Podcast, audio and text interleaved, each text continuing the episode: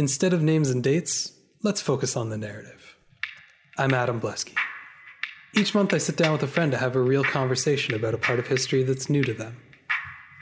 The goal is to make connections, to foster curiosity, and to appreciate how incredible the story of humanity truly is. I'm not an expert. This isn't a lecture. This is HI 101.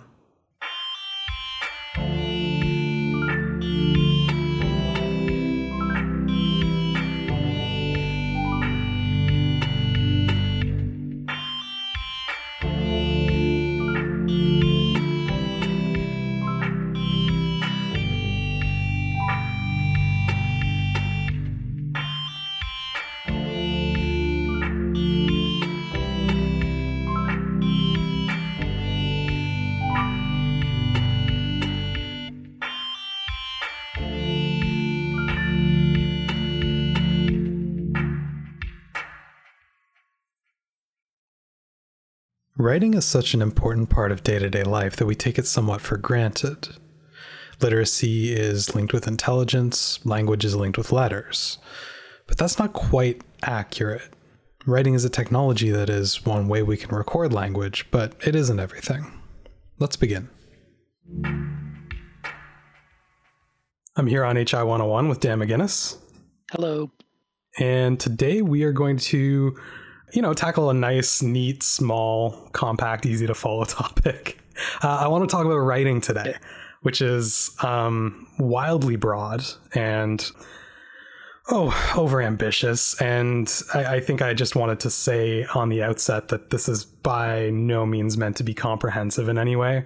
I just more want to have a chat about it. It's been a long month or so. And uh, yeah, you seemed like a, a, really good person to have this chat with. This is the kind of thing that you and I would talk about on our free time. So um, yeah, I, I, think this is going to be a, a, lot of fun, actually. Definitely, it's uh, certainly pretty open open ended. So specifically, the things that I want to talk about um, to at least narrow the scope a tiny bit are kind of two ideas I'd like to keep. Uh, I'd like both of us to keep in mind as we go through this. Number one is the relationship that the discipline of history has with writing because it's one that I think about quite a bit, especially when I'm um, looking at uh, topics that aren't like very strictly Western history. History is one of those disciplines where we have fairly set rules that, on the face of them, seem you know very logical and uh, uh, for extremely good reasons. And and uh, when you kind of get off the beaten path a little bit, maybe don't work quite as well as you would hope. So that's one is the relationship between history and and writing, uh, and then the other one is this idea of writing as a technology, not a language. And the reason I want to talk about that is that again, this is something that's that's really interesting to me. This idea that we don't like we tend to think of of writing, especially in in the modern era, as kind of inextricably linked with writing, right? Like if you can't write, like you kind of like link the idea of like literacy, right? If you can't read or write, it's almost as though you're not entirely able to effectively communicate with other human beings, and that's not actually like an effect or or a, a, uh, uh, an accurate assessment of the situation, right? Um, most of our communication is is verbal. Uh, I would say up until very very recently uh, as a species. And so I want to think about writing and and writing adjacent things as a technological advancement that was made in history that has changed and shaped the way that uh, human societies work, that human relationships work, things like that. So those are some pretty big ideas, but those are kind of the themes that I'm looking for a little bit today. I guess the first thing I want to kind of touch on a little bit is that relationship between history and writing, specifically through the historical method, right? And the historical method is like a very specific way of evaluating sources when one is writing history, right? It's this idea of really preferring uh, primary sources, so preferring uh, accounts of people who witnessed uh, events. And the historical method tends to favor either physical evidence or written sources above basically anything else to the point that I've made the comment on this show before that like basically anything before the invention of writing we kind of don't really consider history. We kind of consider it prehistory. Um, it's it's that important to the discipline. But even that is kind of worth examining to some extent because I think uh, it, it's really interesting living in the time that we do. You can do a little bit of a, a, thought experiment, especially you and I, the, the ages that we are. We can do a little bit of a thought experiment and basically go, okay, well, what if we had arbitrarily set, you know, the beginnings of history, the be- beginnings of recordings that we evaluate as, you know, valid and accurate and uh, trustworthy as being like anything stored digitally, right? There oh. is, right? Think about that a little bit because there's a significant portion yeah. of our lives and especially when you get into our parents our grandparents where it's kind of like somebody's basically just taken a big red line slashed through it and gone well we're not counting this stuff and that's a little bit scary right the the crazy thing is the culture of the people around and creating those records at the beginning of the digital age was so small and such a a, a narrow subculture that it would be such a skewed vision into what our society was right in the first you know 10 years because it was all this the same small group of people making things. And that really puts early written history into an interesting light of what if this was just a group of nerds? Yeah. Yeah. I mean i, I think that's exactly it. Um, you know and, and and i think it's it's maybe a when when you put it that way, it's maybe a better analogy than I was really considering. Honestly, I was thinking of it in, in terms of like this this line based on a technology, you know, basically saying that an entire uh, uh, chunk of our lives and, and people that we know, uh, you know, not counting in a certain way, right? Anything that you hadn't put down digitally, not counting. But you're right in that, you know, the smaller the culture producing the amount of work involved, uh, the more skewed the perspective is going to be. And that's extremely true of written records because for a lot of this history, we're going to be talking about literally, sorry, uh, literacy is extremely low and it's extremely restricted. It's, it's, uh, you know, it's it's kept low by the technological barriers, but also by societal barriers. And what you get out of it is a fairly narrow uh, view of people's lives. Yeah. So I think this leads us into a really good uh, question, which is one that's put forward by a discipline known as the philosophy of history, which is what is history for? And who is history for? And these are not necessarily rhetorical questions. These are questions that have answers that have changed over time the modern conception of history is very much an idea of, you know, focusing on collecting facts and coming to a, a, sort of standardized understanding with the sort of end goal of better understanding the past, potentially even understanding better where we're headed based on historical trends. But when history starts, you know that's that's not really what somebody like for example herodotus is looking to do right? When a lot of people hold him up as sort of the first uh, historian but his stuff is bad. Like it's not accurate. The only thing that's really uh, interesting about his method is his focus on um, collecting sources like saying where he got the information from. The information is still hmm. crazy. Was he like a, a bridge between storytelling as a no maybe not profession but as a vocation yeah and i think that's fair um, but i mean at the same time you've got herodotus basically inventing speeches whole cloth uh, for historical figures so he'll he'll be writing and he'll say you know there's this battle coming up during the persian war and then Xerxes steps forward and he gave this speech, and he'll like write down several uh, paragraphs of a speech that he's made up whole cloth for Xerxes. And oh, the reason he's he's a, he's a historical fanfic writer. Oh no. yeah, that's that's one way to put it. The reason he's doing this is that in his estimation and in the estimation of most people doing what we could call history at that point in time, the purpose of history is to serve as an example to people for how to be better people, for how to live better lives. And so you just straight up won't write a history about somebody who's bad or did bad things when you move into the classical period or into the Middle Ages, the Renaissance, a lot of history is uh, largely hagiographies, which is essentially it's talking somebody up, putting them in the best light possible, sometimes constructing things about them. Often, if we're talking about political leaders, you're being paid by them or their families to write this history, and so you have a vested interest in making them sound very, very good. This also isn't like consistent with our current understanding of history, right?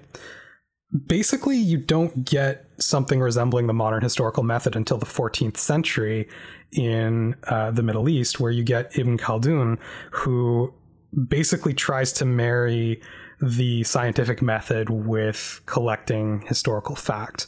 And that's where you get things like evaluating the potential veracity of historical sources. That's where you get uh, an attempt to kind of when when sources disagree to evaluate the quality of them things like that. That's only within the last 600 years or so that we've been doing that. Um, how old were the sources that that that writer would have been doing analysis on? Well and i mean that's the trouble. I mean we're, we're talking you know the the golden age of Islam, right? Like this is, you know, in among like scientific mathematic uh, advances, and he's trying to apply the same properties. But yeah, he's looking at these old sources and frequently commenting on them, saying like, "This is just a bunch of myth and legend. Like this isn't really uh, useful or accurate stuff," and not necessarily having the tools to pull what uh, you know what might be true out of something that is largely clearly uh, made up. I bring all of this stuff up because we have this idea that like things written down are good history, and anything coming in another form is bad history. There's very much a dichotomy in the discipline of written versus unwritten, and that gets tied to other value judgments. One of the most I suppose, damaging ones being uh, civilized versus uncivilized, right? Uh, modern mm. versus ancient, things like that, and and it causes real problems within history as a discipline because, you know, we, we're getting into a discipline of philosophy, which is a subject that I am fascinated in. Uh, I'm fascinated with up to like a first year level. Like I don't really want to get any deeper than that into it. But like some of the core concepts, I'm like, ooh, this is really good. Um, there's a discipline within philosophy called epistemology, which is basically how do we it's the philosophy of knowledge. It's how do we know that facts are true? It's how do we come to uh, a standard agreement on the veracity of the world around us? And there's a lot of weight put on the written word, especially the uncontradicted written word within history.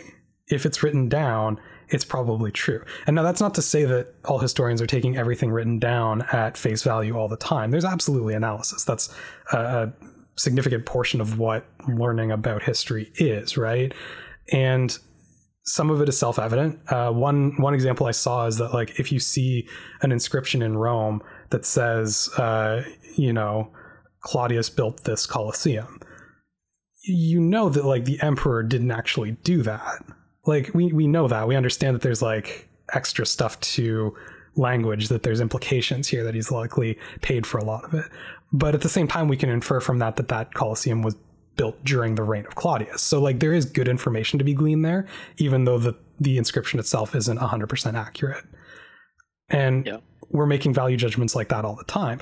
But the problem is that when we go back before basically the Enlightenment, and even then we're, we're talking about very questionable stuff, our sourcing when it comes to the written word becomes less and less uh, reliable and creates more and more confusion and more and more work for people working on history to analyze and uh, sift fact from fiction.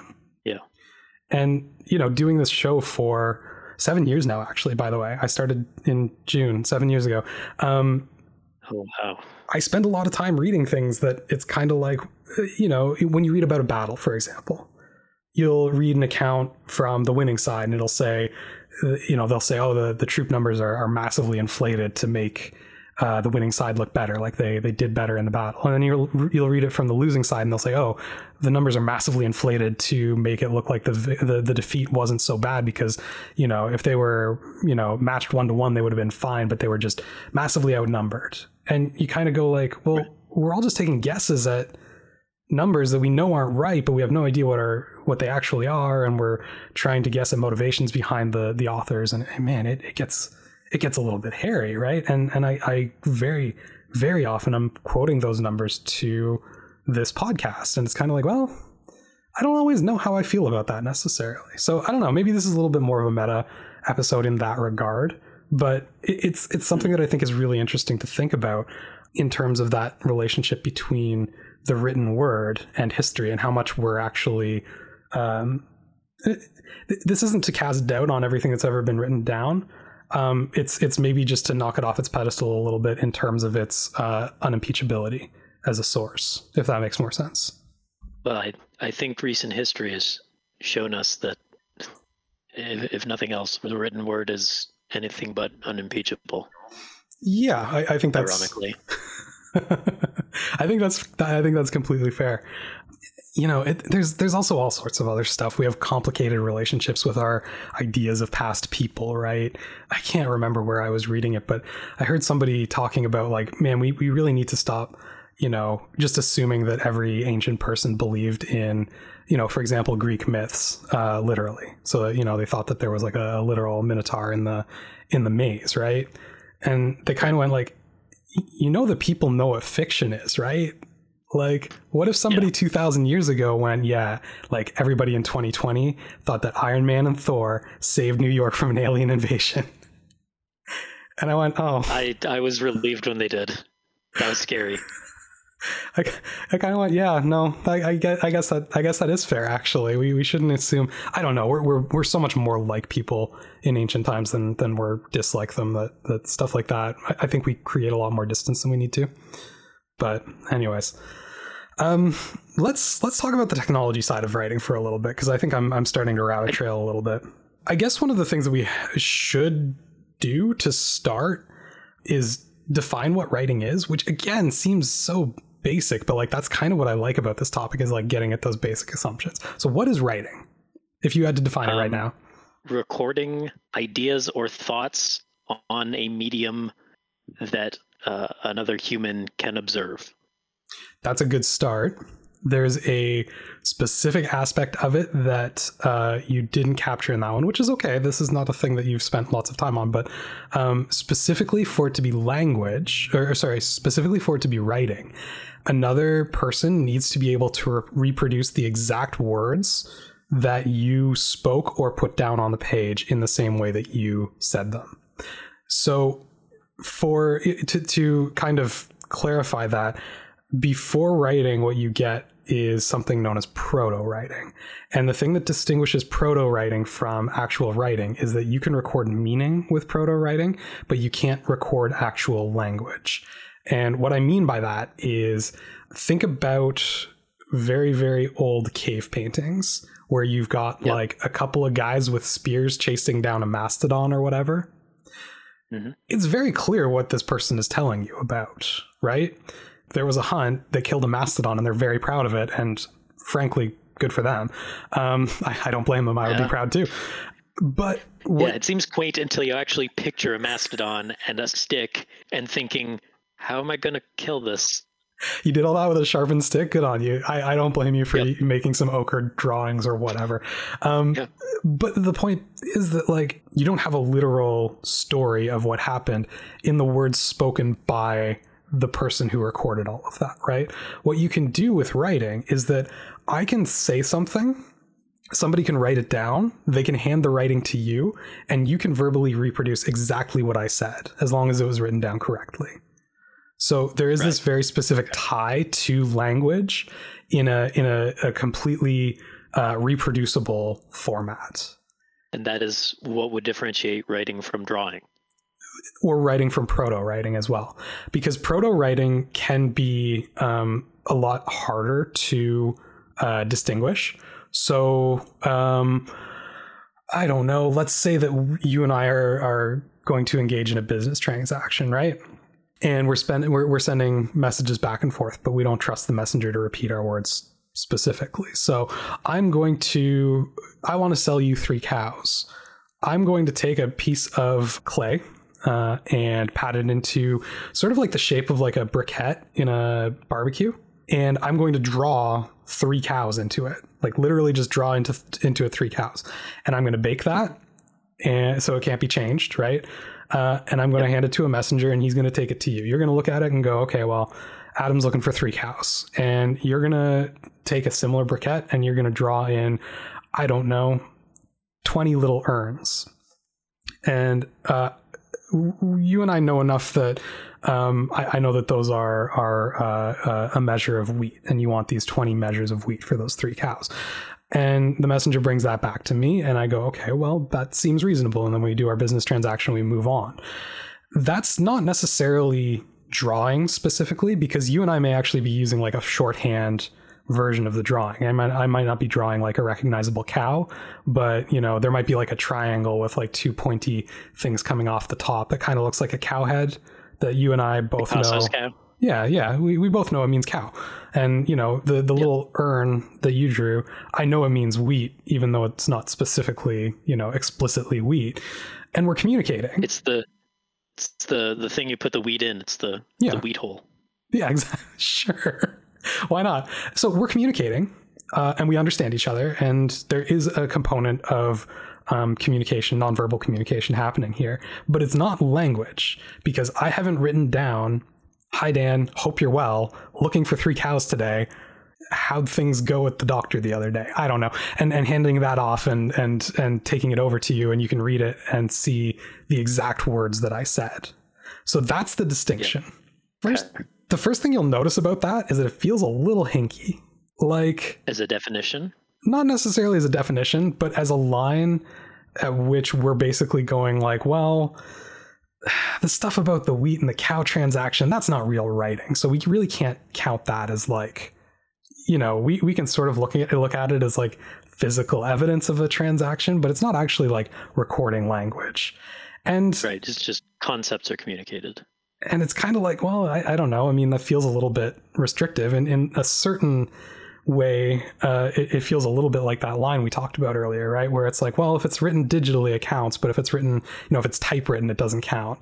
Getting from proto writing to writing is is a little more revolutionary in terms of like the ability to communicate from one person to another, but like there is still that like level of exclusion that happens there right away in, in very early history that you know it's it's uh, it's intriguing to me that we we look at certain writing systems and kind of argue over like, well, is this proto writing or is this real writing? And as soon as it gets downgraded to proto writing, it's kind of like, wow, this is just it's not as good. Yeah, that feels like there's a lot of risks there in uh, in ethnocentrism and and mm-hmm. you know the limitations of one's own culture. Yeah, yeah, absolutely. So originally for a very long time, we thought that writing had a single source. Uh, this is the monogenesis theory. Um, basically, that the concept of writing language uh, developed in Sumer in Mesopotamia around 3200 BCE, so well over 5,000 years ago. And the Sumerians basically got to a size of civilization where conducting everything verbally became too much to manage, and they needed some sort of system for uh, tracking, cataloging, uh, censuses, Question. things like that. Yeah. Was it for taxes? Oh yeah, hundred percent, hundred percent. You know it's bureaucratic. Um, it feels like taxes would be the first thing where they would develop this kind of advanced technology, is so that they could extract the tax. Yeah, I mean, to the point that one of the writing systems we'll talk about later is for a society that's under something called the palace system, which is a pre-currency system based on still collecting, uh, you know, uh, portions of crops and things like that and centralizing them in, in palaces. So yeah, writing comes before money in the tax yep. game. This this system invented in Sumer is, as far as we can tell, and see this is the other thing about physical evidence is we mostly find it on baked clay tablets usually fragments um, or sometimes scratched into stone or uh, uh, metal um, but this uh, this this text developed in Sumer is something called uh, cuneiform, uh, which means uh, wedge shaped, basically. And it was written by taking soft clay and using a sort of wedge shaped stylus to like press in um, they, they look like little wedge shaped uh, lines. So every line starts off thin at one end and thick at the other. And it's a very distinctive uh, writing style that comes out of it. For a lot of stuff, they would just take soft clay, write down what they needed to write down. I don't know, say they have to count a lot of whatevers for taxes. It doesn't matter. It's all agricultural, right? There's just too many chickens to hold in your head or whatever you're going to press all of those into the, the the tablet to keep track. Once you're done, you're going to find the number, and then if you don't need to keep a record of it for whatever reason, you can just squish all the clay together and scrape it into a flat piece again and reuse it. So it's reusable. Right. For more important things, they would then bake the clay so that they would have a permanent record of it, and then it was unchangeable, which is actually kind of a clever system of of uh, keeping track of It things. is. It's uh, low waste. Yeah. I mean, it reminds me of modern cryptographic systems. Hmm. hmm Yeah, a little I won't bit. get too into that, but there, there is an element there of a of a one way transformation to to bake something into being uh, unalterable. Yeah, yeah, I can see that. Um, so for a long time, it's believed that it spreads from Sumer to other places. We no longer think that that's quite the case in terms of the the development of writing. We think it's been invented um, in four discrete places at four discrete times in history. Um, so beyond Mesopotamia, we also have uh, invention in Egypt uh, at approximately the same time. There is um, there was a there's there's a long debate over whether Egyptian writing is descended from uh, Sumerian writing or whether it's independently uh, generated. That debate is still ongoing, but there's a pretty healthy amount of uh, evidence to suggest that it's actually independent. Um, oh, wow. then in China, around 1200 BCE, so again much later, um, you have the the invention of, of what will become the the current writing system actually in, in China over many many iterations. Right, um, there are uh, proto writings found in China going back much much longer, but again, especially because of the um, ideographic nature of of Yeah. Chinese script, there's massive debate. Like we're not going to get into it. Massive debate over at what point Chinese writing becomes writing and not proto writing. It's it's even worse than what we're talking about in the the Fertile Crescent. Uh, and then Was the Sumerian cuneiform uh, an alphabet based language? no, it was a. I mean, it began as something called logographic, which means that each symbol represented an entire word. Um, Okay. which is a little bit of a clumsy way of doing it. But keep in mind that we're coming from that system that I, that you and I talked about. Those those tablets that I described, the the little uh, um, briquettes, that is Sumerian in nature. That's how they started writing, is in these little. Well, it would look like a briquette because you would form it in between the palms of your hand, right? And so you get that kind of Yeah, like yeah. you know humped shape to it and then you would write on those so that so that system that we talked about you know having a, a drawing for a cow or a drawing for wheat or whatever that system writ large over the the language as a whole means that each little symbol means an entire word it's a clumsy way of writing but it is technically writing because you can reproduce uh, every single word that a person says right Yeah. um, as Sumerian writing moves forward, it's going to morph into a syllabic. And syllabic writing means that each character is a uh, sound of a word. The uh, difference between this and an alphabet is that each in an alphabet each uh, uh, sound is a phoneme. So it's the difference. Well, I mean this this will help you specifically. I don't know how much of the, the general audience it would, it would help, but the um, the the the kana symbol sets in Japanese those would be syllabics because each one is a sound uh, or like an entire syllable, not just the sound itself. So um, there's a symbol for ka and there's a symbol for ko, and those are two completely separate things. Whereas in the alphabet, you would have a K and an A or a K and an O and put them together. So syllabics tend to work a little bit better in languages with limited numbers of syllables spoken, but you know these these various like very specific things about the symbol sets are they, they tend to kind of end up where they need to end up based on the language. That generally seems to be how that gets pushed forward.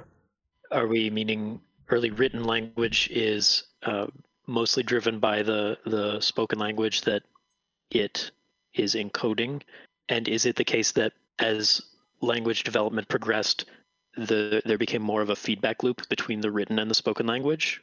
Um, I, I would say that's true. I think what really starts transforming languages as they're written down is the the the you know when when when writing is developed, it's very closely tied to the language as spoken in that moment in time. But language is very fluid. Um, this is this is no mystery to uh, to anyone that's tried to study Shakespeare, for example, in school. Shakespeare was not that long ago. It's certainly not five thousand years ago, and yet you can see like significant differences in the way things are are grammar forms in words that are used. Things don't rhyme anymore the way that they were supposed to back then. Like there's there's real changes in in time, and language tends to be fluid and descriptive, right? When you set up a language specifically for a language, or sorry, when you set up a writing system specifically for a language, and then that language begins to change, once you're past that like logographic stage where each symbol is an entire word, all of a sudden you kind of have to find ways to make the writing system continue to fit a changing language. And that's what seems to drive innovation in written language, as far as I can tell.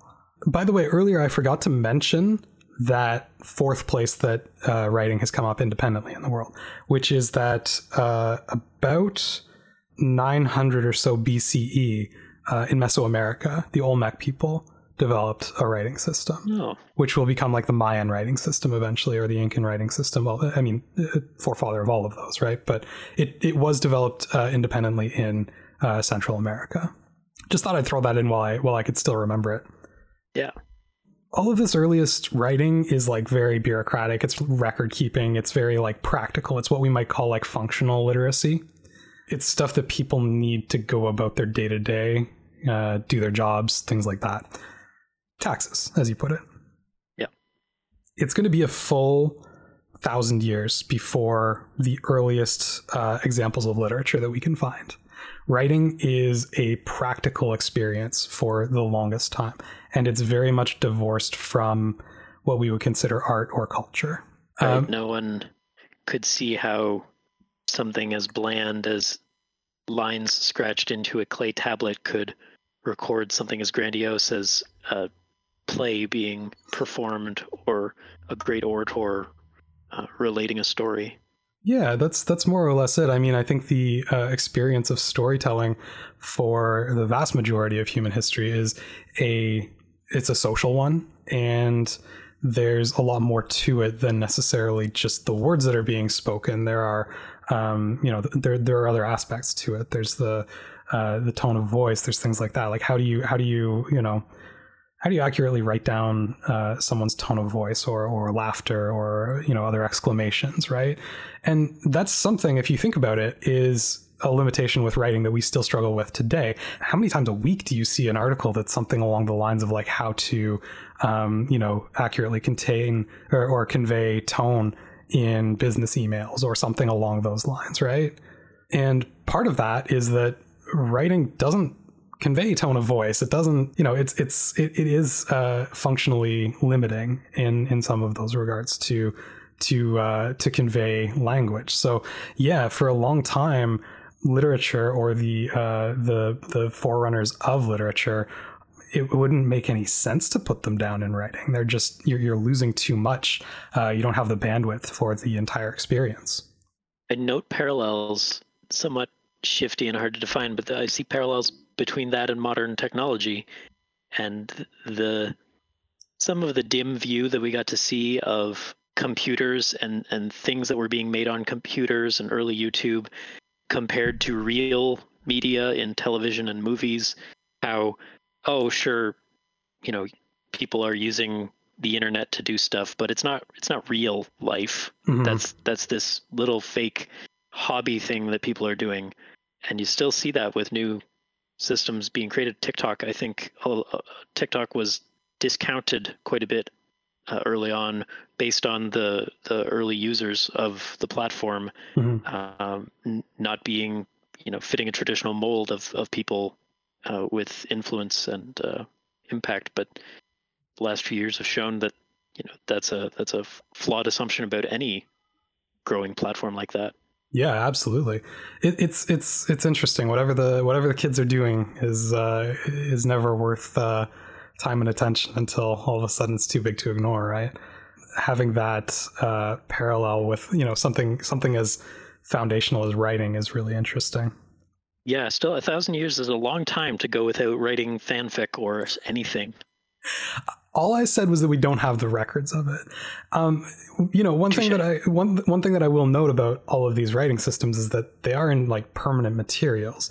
Doesn't mean that writing hasn't been around longer because there are lots of things that people write on that are disposable, right? Like we'll absolutely find it's very common to find like you would break a pot, for example, and then you would scratch writing into it for essentially the same reason as, you know, our parents might have like a notepad beside the phone, just for quick notes on stuff. Nothing important, just need to note it down real quick. It's just have a, a crate of pots next to the t- telephone that you can smash against the wall just already broken pots. But yeah, other than that, exactly what it is.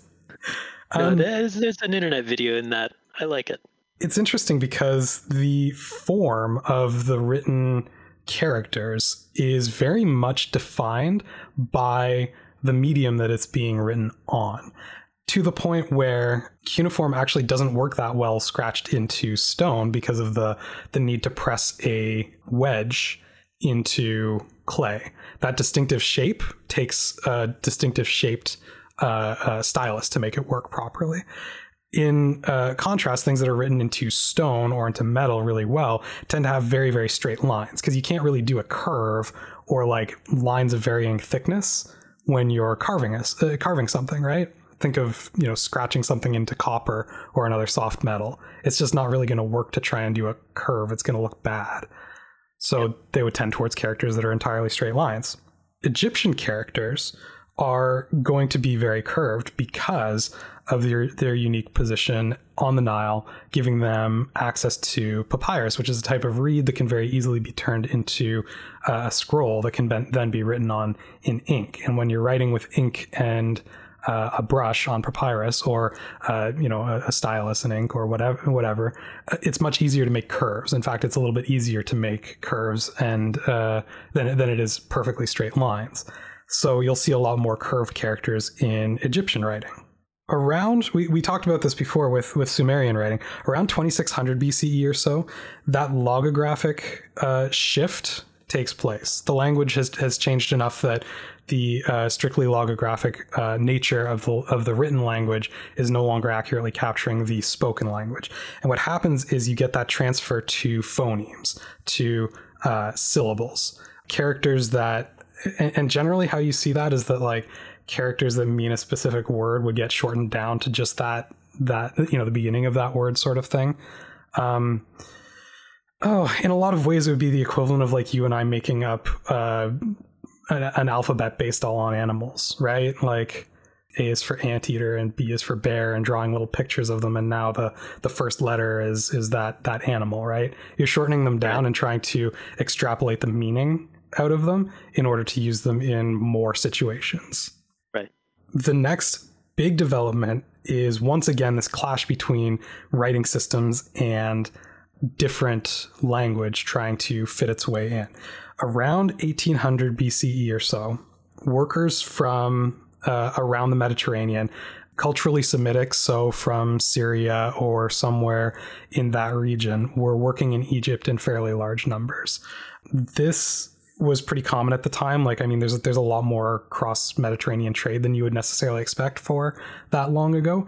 In Egypt, the hieroglyphics are very much restricted to um, the highest classes and to uh, religious ceremony. So becoming a scribe is like a very like exclusive club, and this is sort of what we talked about earlier with the exclusivity of the technology, right? Because there's almost a mystical quality. Uh, culturally speaking, to the written word, in that you can preserve someone's speech beyond death, for example, or across space or time. And that's seen as very, very powerful, and also not something that's just for everybody. So frequently used in religious uh, um, applications. This is why you have massive monuments covered in hieroglyphics that are talking about how great kings are, or Book of the Dead within uh, Egyptian tombs and things like that. But you're not going to see a lot of, as you put it, fanfic just written in actual hieroglyphics. Right. Do we have a sense of whether the people in the upper classes would have been literate, or was this something restricted just to the to the scribe class, the cleric class, as it were? That's a great question. My impression of it is that you would. I, am not sure how much, uh, you know, for example, a pharaoh would be literate, or how much he would just have a scribe to record things and read things back to him. Um, that's a great question. That's really interesting. That would, that would be my guess. I, I the the general impression I have of of the plutocrat society from back that long ago is that they would lean towards that that being a thing for the mystical scribe people and and not something for the god kings themselves but i have basically nothing to base that on other than a, a, feeling. I wouldn't be surprised if you were correct there. I'll, I'll take a look into it and I'll add something into the notes and, and see if I can find a little more information. But I would suspect that you're right on that. Uh, that would be my my instinct as well. All of that being said, remember that especially in the the Sumerian context, you know, writing is very like functional. Like it's for doing stuff. It's for you know writing down the measurements of the pyramids so you can line up that fourth corner when you build it out right like it's it's got a day-to-day function to it and so these semitic workers in egypt started modifying hieroglyphics uh, into a phoneme system that they could then use to write their own languages um, based on uh, con- common phonemes from uh, spoken egyptian and this results in a system that's uh, now somewhat at least cross cultural, that people speaking multiple languages can use the same system to reproduce the same sounds. Were they speaking Common Egyptian at the time, or were they just taking the, the sounds and using it for their own language? They would have been able to speak Egyptian, but they're doing the latter. They're taking those sounds and making sure that they can write their own language within those sounds. Okay. But the point is that they would also be able to re, uh, reproduce Egyptian spoken language with these sounds as well.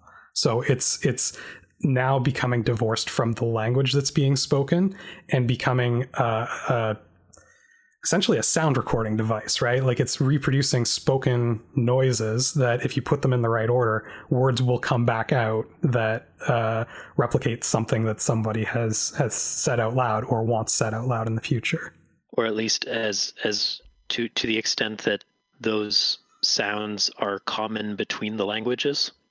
Yeah, definitely. And I mean this this is this is close to uh, an alphabet now, so you can get fairly granular on it. It's technically what's known as an abjad.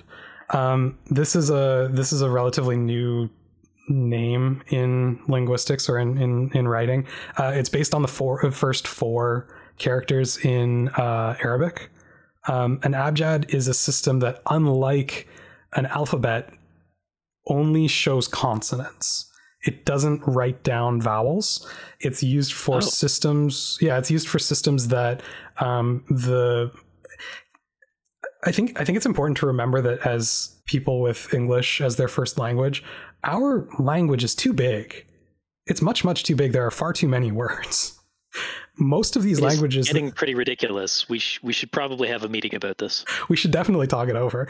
Uh, most of these languages have a much much smaller vocabulary, I suppose, um, and you you can kind of what am I trying to say? You can kind of work your way through them a little bit easier. There are there are less overlaps in words that might look similar when written down under the system. So if you have, you know, uh, the letters C and then T, you don't have to worry about whether it's like cat or cut. Um, you know what word that's supposed to be in general. It's it's the sound that comes between those letters. Mm-hmm. That's only one word. Yeah, that's right. Abjad still exists. Uh, in fact, certain forms of uh, Arabic written today are still technically abjads rather than uh, alphabets. Um, it depends on where you, where you're writing it. There is also um, modifications of abjads that involve not explicitly listing vowels as separate letters, but using diacritical marks to mark which uh, which vowel sound follows a consonant. So still treating them as a as a adornment to the to the written language.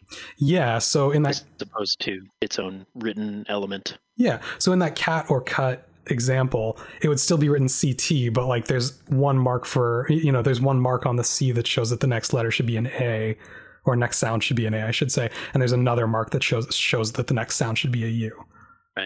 We're getting into the nitty gritty on this stuff. It's still interesting to see how you know these things kind of come up. Um, this written system uh, made up by these uh, these Semitic workers is going to uh, become what's known as Phoenician, and Phoenician is going to spread across the entire Mediterranean as kind of a lingua franca. People are writing things down in Phoenician so that even if they don't understand a language, they would be able to reproduce the sounds using a common uh, written system. Is this the era in which uh, the shibboleth becomes a thing? Uh, I think that would be much later. Um, why do you ask? Well, this, I mean, I'm reminded of it because of the lack of writing down the, uh, the vowel sounds. My, my recollection is that uh, vowel sounds were important in the pronunciation of the shibboleth, and, and the approach was generally to write it down and, and use that, hold it up to the people uh, coming across the border and demand that they uh, pronounce the word you're holding up. Yeah, I, I, think that is still much later. The shibboleth is is Hebrew, yes. so so uh, Hebrew writing is actually a descendant of Phoenician, and still is okay. in a lot of uh, or or was at that time in a lot of cases uh, an abjad rather than an alphabet. Uh, you don't actually get written vowels until you get to the Greek alphabet in the early 9th century oh, wow. or so. Yeah, uh, ninth century BCE, okay. I should say. So the Greek alphabet also descends from Phoenician, and there are lots of charts and graphs out there that you can go and look up to see the evolution of uh, letters, essentially from uh, Phoenician into Greek into the Latin alphabet, and e- even from like starting before the Phoenician alphabet, you can see the uh, the glyphs that they would have originally been using, uh, or or our best guesses at what the glyphs were that they were using uh, before it even became like a phonetic alphabet but a little hard to describe on an audio medium, so we're not going to really try. The Greek alphabet is functionally the uh, source of every writing system uh, in the Western world at this point. From Greek, it spreads obviously across the entire Mediterranean world the Roman alphabet is learned by the Romans from the Etruscans in the 5th century BCE. The Etruscans were using a modified Greek alphabet. That's where you get the Latin alphabet that English is written in today. A lot of Latin inscriptions are still perfectly readable, perfectly recognizable uh, to this day. Surprisingly enough, Latin and Latin writing stops being that important after the fall of Rome for a very long time the fall of the Western Roman Empire, I should say. Um, for a very long time after that, Latin is very, very important, specifically within the church, for specifically writing uh, uh, or copying the Bible. While anything to do with uh, literary tradition, even legal tradition to some extent, is all going to be done in Greek or in Persian in the, the Byzantine Empire or in the Arabic world you know the uh, the Arabic script is developed about 400 CE. Um, it's descended through like three or four iterations from Aramaic, which, uh, as we talked about, uh, essentially Hebrew, um, uh, which, as we talked about, is also descended from Phoenician. So there's a there's a common root between the Latin alphabet and uh, Arabic if you go back far enough. But for a it, long time, it did diverge significantly, though. Oh, of course, yeah, absolutely but that's what you know thousands of years of writing gets you right? Um, indeed to one one element there are most of those early alphabets uh, written left to right or did the early alphabets get written right to left and it was the greek line that diverged? It varies wildly. Um, right to left left to right top to bottom um, you know the the Greek, uh, I believe Greek is where you see a standardization for the most part of left to right. Although, and I may be remembering incorrectly here, I believe there are early examples of Greek inscriptions that run, I forget the exact term for it, but they'll write a line left to right, and then they'll go down a line, and they'll write right to left going back the other way. And this is to help with flow of reading, right? So you don't have to like jump back to the start of the next line you just move down and you read backwards the other way. It sounds like an engineer's solution to this. I, I think it's I think it makes a lot more sense when you consider the fact that until we're not entirely sure, but about the 17th century sometime, people basically only read aloud. Oh, true. It's hard to keep that in mind. It is hard to keep that in mind because we do it almost entirely silently, right? And to the point where, like, if somebody's reading out loud, like, there's a bit of a there's a bit of a stigma about it, right? Like, it'd be kind of weird to like come across somebody in the park reading a book aloud to themselves. That feels strange. At this point, that's more strange than someone just walking down the street talking to themselves, because in the latter case, you just assume that they're on a phone or something. Yeah, that's you're not wrong. I hadn't considered that, but yeah, that's true. Um, no, we put yeah. a book in front of them, and now they're a weirdo. For most, and this is this is where I wanted to like really stress that link between like written words and spoken words, right? Like there is that like it's a it's a recording device for human speech.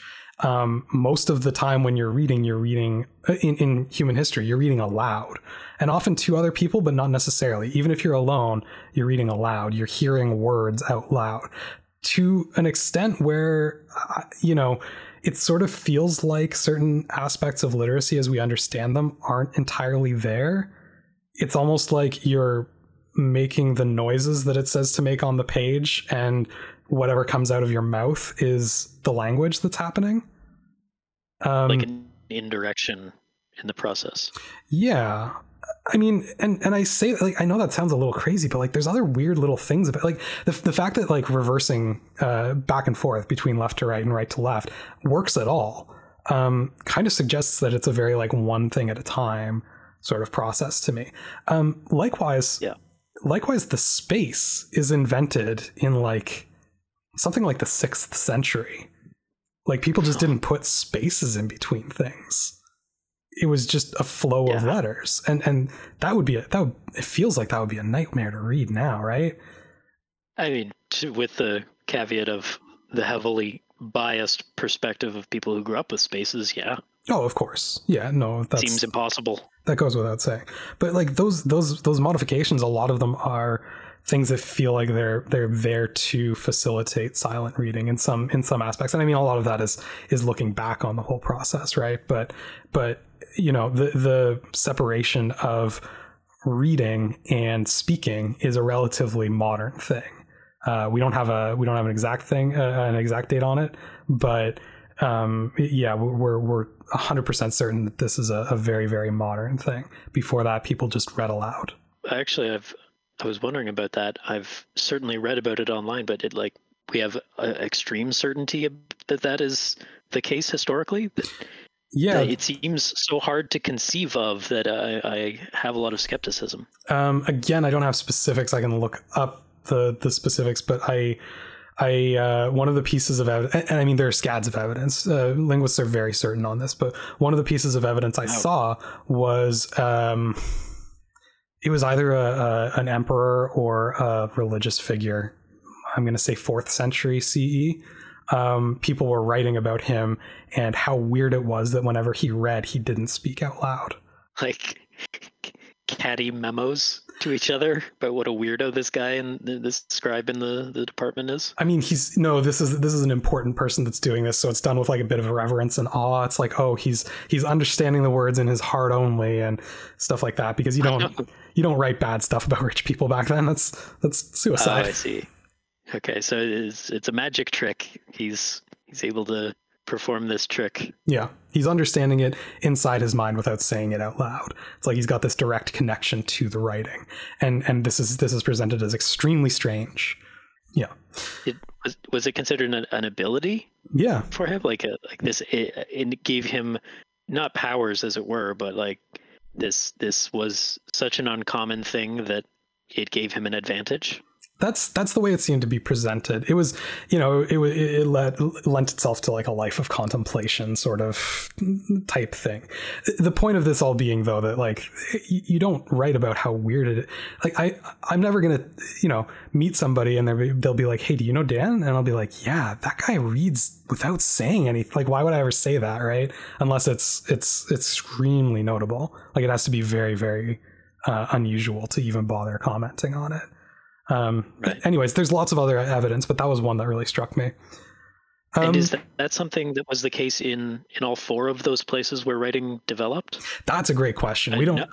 I'm asking for a lot, I know. Yeah, no, no, no. I, I have no idea. Um, obviously, our, our best understanding of this is where we have the most evidence, um, and and we just kind of have a lot more evidence of, uh, you know, from the the the Western tradition. As far as yeah, I, I wouldn't I wouldn't know what to say about necessarily. You know, for example, like the Chinese tradition, um, whether or not silent reading is any more or, or less uh, uh, common there. I'm not sure. Um, yeah, it's an interesting question though. Um, what else is interesting about? Yeah, we we talked about how Latin kind of falls out of favor, except in the church.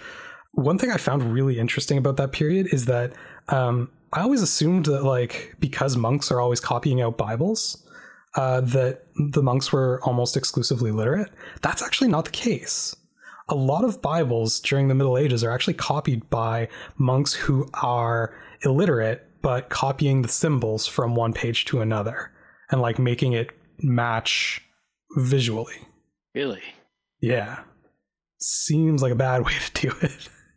It does seem like a bad way to do that. It's I'm going to guess no, but is illumination a product of that to any extent?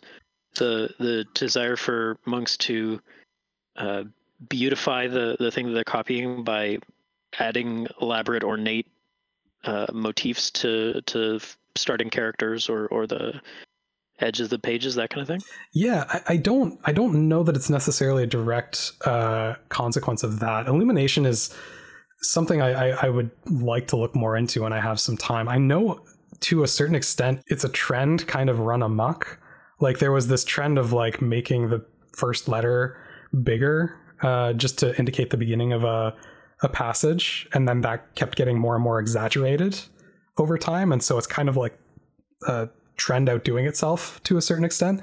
Um, there is also the fact that, yeah, I suppose, yeah, why not? There is also the fact that owning a book is extraordinarily expensive in this era.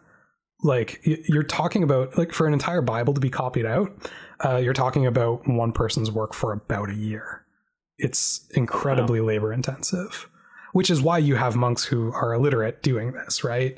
This is a form of of uh, uh, meditation through work, essentially. Yeah, you don't have people who are are literate spending all their time not reading other things. I suppose. Yeah, they they are better employed keeping tax records. exactly, exactly. Uh, in the ninth century, uh, the Bulgarian Tsar uh, Simeon I commissioned Saint Cyril to develop a new script for the Slavs under his rule because they had their own writing, and that's clearly heathen, and they needed to be converted. So this is where Cyrillic comes from. Oh. It's a combination okay. of the Greek alphabet and uh, a few extra characters were retained from that Slavic alphabet they were using uh, for sounds that basically just didn't exist in Greek, which, if you've heard any Slavic languages, you will believe exist. Yep. Um, what else has been okay. really notable in the development of like that's the thing i'm trying not to be like completely uh, comprehensive here in about the year 500 the codex is developed um, a codex is just the form that a book takes right bound together pages that are written on both sides with pages that can be turned. Because before that, virtually everything was on scrolls. Um, scrolls right. can only be so long. They're hard to store. They're fragile. Um, and they're kind of a pain in the butt to keep organized. So somebody went, why don't we just kind of bind them all together into a book shape? Game changer. It's, I mean, it is. It is is this the scroll form is it likely to be descended just from from the papyrus reeds being the original source of the paper material essentially yeah. Um, you're, you're looking at everything being written on papyrus until papyrus becomes so valuable that they start exporting all their papyrus and they start writing on uh, parchment or vellum which is essentially very thin leather.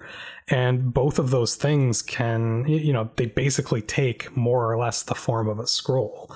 And uh, right. yeah you're just following form at that point okay paper is invented in uh, china possibly as early as uh, the first century ce but number one, we're talking about like fairly fragile rice paper uh, at the beginning, and number two, it's not going to make its way into Europe for quite some time after that.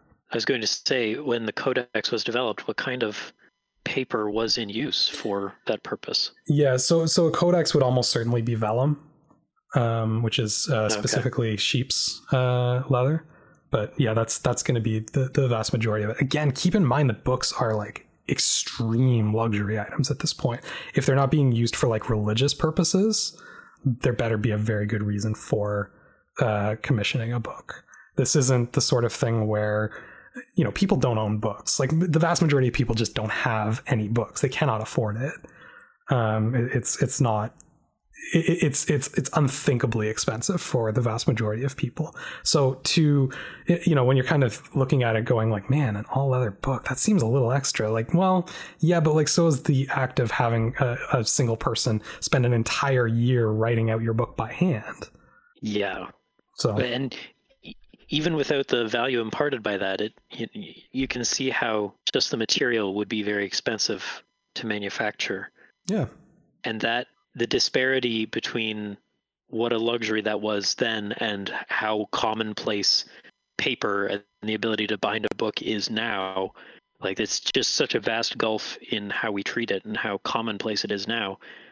I'm i'm reminded of more recent gulfs like that where as far as i understand napoleon uh, didn't have gold flatware that he used to serve his imperial dinner guests, he used the much more expensive and rare aluminum. Yeah. Yeah. And that was only like 200 years ago. Yeah. Yeah. Things like that are funny. I, I mean, it, it's all scarcity stuff, right? Like it's, it's, it's where, yeah. where status meets scarcity, I suppose. Um, but the thing that, the thing that I, I think is, is particularly interesting about books for me is like the scarcity is someone's life, like it's time. Um, yeah. it, it's not it's not can you find enough of this stuff? Like leather isn't hard to find. It's a bit of a pain to work into a, a, form that you can use for a page, but you know you can find leather. That's it's fine. The, the twine to bind it together that's f- easy. To have a man sit there for a year with one copy in front of him and another copy that he's writing out himself and then add in the illumination as you alluded to and add in the you know all of this other stuff it's it's a real power move. Yeah. So in the 13th century CE, you finally get me- uh, mechanized wood pulp paper manufacturing. First run out of like paper mills that are like water mills. Like a paper mill is, is called such because it's it's being run by like a water mill when they first uh, when they first developed this. And the invention of wood pulp right. paper is again a game changer. The availability of materials to write on at a more affordable price and a more durable product to write on is already a pretty big bump to the availability of writing to more and more people. Then you get to 1451 and uh, Johannes Gutenberg invents the printing press, which I hope we all know by this point is not the first printing press by any means, but he's got a number of interesting things going for him. Uh, he's a he's a goldsmith, by the way, by trade. And if you ever read anything about him, you realize that he's a crazy, shady person. He's always alluding to like secret like business deals he's got going on that he's never specific about. Really interesting guy. Really? Yeah. Um, the things that he brings to the idea of the printing press are number one, the idea of movable type. So this idea that you can set a page with with you know uh, individual letter blocks um, print stuff off of it and then take the blocks back out and rearrange them to make a new page. Um, huge. Before this they had like woodblock printing where you would basically carve uh, backwards an entire page into a block of wood and you could print it on paper or you could print it on fabric if it's a design of some sort. Um, that already existed but like extremely limiting. Yeah it's uh, does it does not sound like it would be a common thing to be able to carve that kind of thing backwards. No, as a uh, easy to find people to do that at least. Yeah. Uh, number two, uh, he found a formula for casting the specific letter punches that is so effective that it's still viable today for printing presses. which is Really? wild. Yeah, he found a combination of um, it's like lead and bitumen and a couple other metals. He found an alloy that is uh, very low temperature to melt, which makes it easy to cast new letters when needed. But when it hardens, it's very hard and very sharp, so it, it uh, has a very like clear uh, imprint. And we've just Wow. kind of I- i mean you know at least with that printing method maybe there's something better out there but we kind of don't need it. This still works well enough. Number three he invented a oil-based ink that left a clear and legible mark on the paper. Before this most inks that people were trying to use to print uh, were water-based and they tended to bleed uh, through the paper. He developed a process that allowed him to wet the paper uh, slightly and then use an oil based ink that would, because the paper was slightly damp, get like a nice clear line of demarcation be- between printed and non printed. And then as it dried, it would dry into the paper exactly where it's where it stayed. Uh, as the the paper Okay. dried from the water uh, as well. I'm not sure if I'm describing that well enough, but this this ink that he developed was was a, a major hurdle. People had tried similar things, and it just kind of bleeds everywhere on the paper. It doesn't give a nice clear imprint. And yeah, uh, this is um, quite possibly the most important inf- uh, invention of the last thousand years. It uh, skyrockets the availability of printed material to the average person as well as uh, extremely wealthy people. It democratizes print to some extent. For one of Gutenberg's Bibles, which is mainly what he was printing at the beginning, uh, it would cost a clerk about three years' salary to buy one. This was an ex- this was an impressive drop in price from what they were paying before um, for a again handwritten uh, copy. So this this is this is all of a sudden extremely affordable. And I mean, honestly, most people are just looking for one book anyways. Uh, at this point in time, which is which is the Bible, um, you know, it, it- becomes like a fa- family heirloom kind of thing. Um, Yeah. there are still something like 50 or so Gutenberg Bibles in existence, which is kind of interesting. Their photos are rel- readily available. And honestly, for being like the first printed books, pretty reasonable looking. Like they, they look all right. No printhead misalignment. No no uh, Honestly, toner streaks. honestly, probably less problems than my laser printer today. Um, Yeah. There had been some movable type printing uh, in China before this, some even reaching as early as the uh, 1200s. But this is where that that uh, advantage of the Latin alphabet comes into play over um, the several thousand character set of uh, Chinese script. Gutenberg could get away with about 24 letters uh, that he had to make, Yeah. not thousands. It's it's a significantly easier endeavor to set a, a page of script that way. Um, And it's not just thousands, but thousands times however many instances of that ideogram you want to be able to use on a single page. Yeah, yeah, exactly. Yeah, it's it's it's uh, it's quite the endeavor to print uh, those characters um, using the like the movable type system. You know, th- this is there. There's a direct line between the the invention of the printing press and the the Reformation, which in turn has massive ramifications for for European history that I've gone over in in other places. Um, w- you know, when the Reformation is occurring 70 years later, Martin Luther has 300,000 pamphlets printed per year about his ideas and distributed throughout uh, uh, the Holy Roman Empire. 300,000 in a year.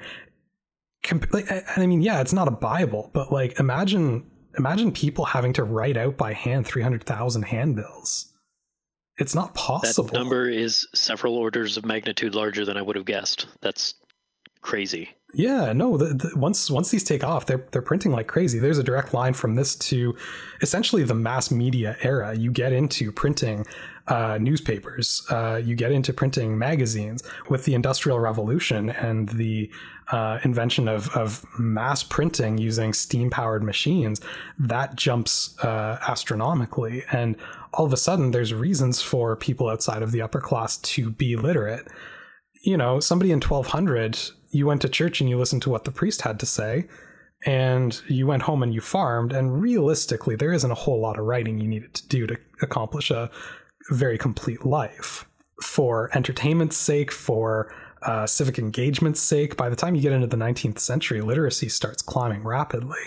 And by the time you get to 1950 or so, uh, 55% of the global population is, is literate. That continues to climb between 5 and 10% every decade uh, afterwards. Yeah, printing is is it's it's it's a it's a massive change to the availability of the written word to the average person. Up until the printing press, writing is an elite activity, or it's a holy activity. Uh, either way, it's exclusive. After that, it becomes something that is open to anyone in some capacity. You've touched on this with the Reformation, but in general, would you say that the printing press enabled, but by virtue of increasing literacy, but also just the medium, would you say it increased the rate at which ideas are disseminated in all regards? Absolutely. No question in my mind. So it's there's a lot of things going on in the second half of the millennium, but it sure seems like Western Europe started to have revolutions at a faster pace, social and economic revolutions. And it it doesn't seem like it would be an accident that that happened after the printing press. No, no accident whatsoever. No, you're you're absolutely right. It's it's absolutely related. I mean, of course, it's not the only factor, but you know, the dissemination of ideas is important in in all of these, you know, in all of these aspects, right? Whether you're talking about uh, religious change, political change, social change, economic change all of those require people to know what's going on. You know the the the century or two before the printing press you know i've talked on other episodes about various uh, uh, heresies that are put down by the church right? And part of the reason that they're unsuccessful and luther is successful is the printing press itself. Um, yeah. there is you know when when you have to copy out things by hand there are a finite number of those things in the world that can be hunted down and destroyed and it will be an effective uh, suppression tactic. Once you've got a printing press, that isn't really the case anymore. It can be done, but it's significantly harder. Yeah. Yeah, book, book burning seems like a, a scary thing, but the reality is that's a much harder problem for censors than it used to be. Yeah. Oh, absolutely. Uh, tell you what, let's take a break there because we've been going a while. And uh, when we come back, I want to talk about a couple of uh, times in history or, or, specific case studies in history about writing that I honestly, I was going to find a theme. I just thought they were kind of neat and I want to talk to you about them. Okay, sounds good.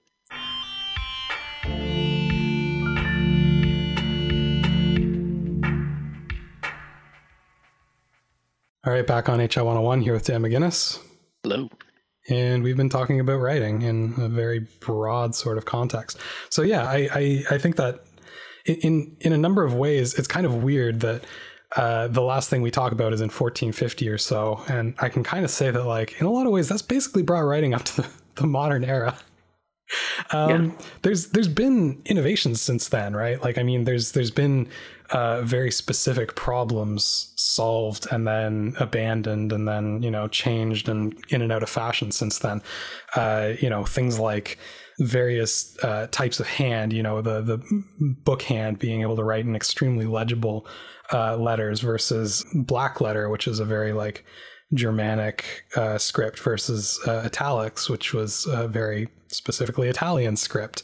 Things like the invention of Braille in 1824 as being a specifically solution specifically uh, designed for the blind to be able to read words the same way anyone else could. It's just not printed on a piece of paper. It's uh, it's the little you know divots on a paper or or or uh, you know you can see them everywhere these days for accessibility reasons, right?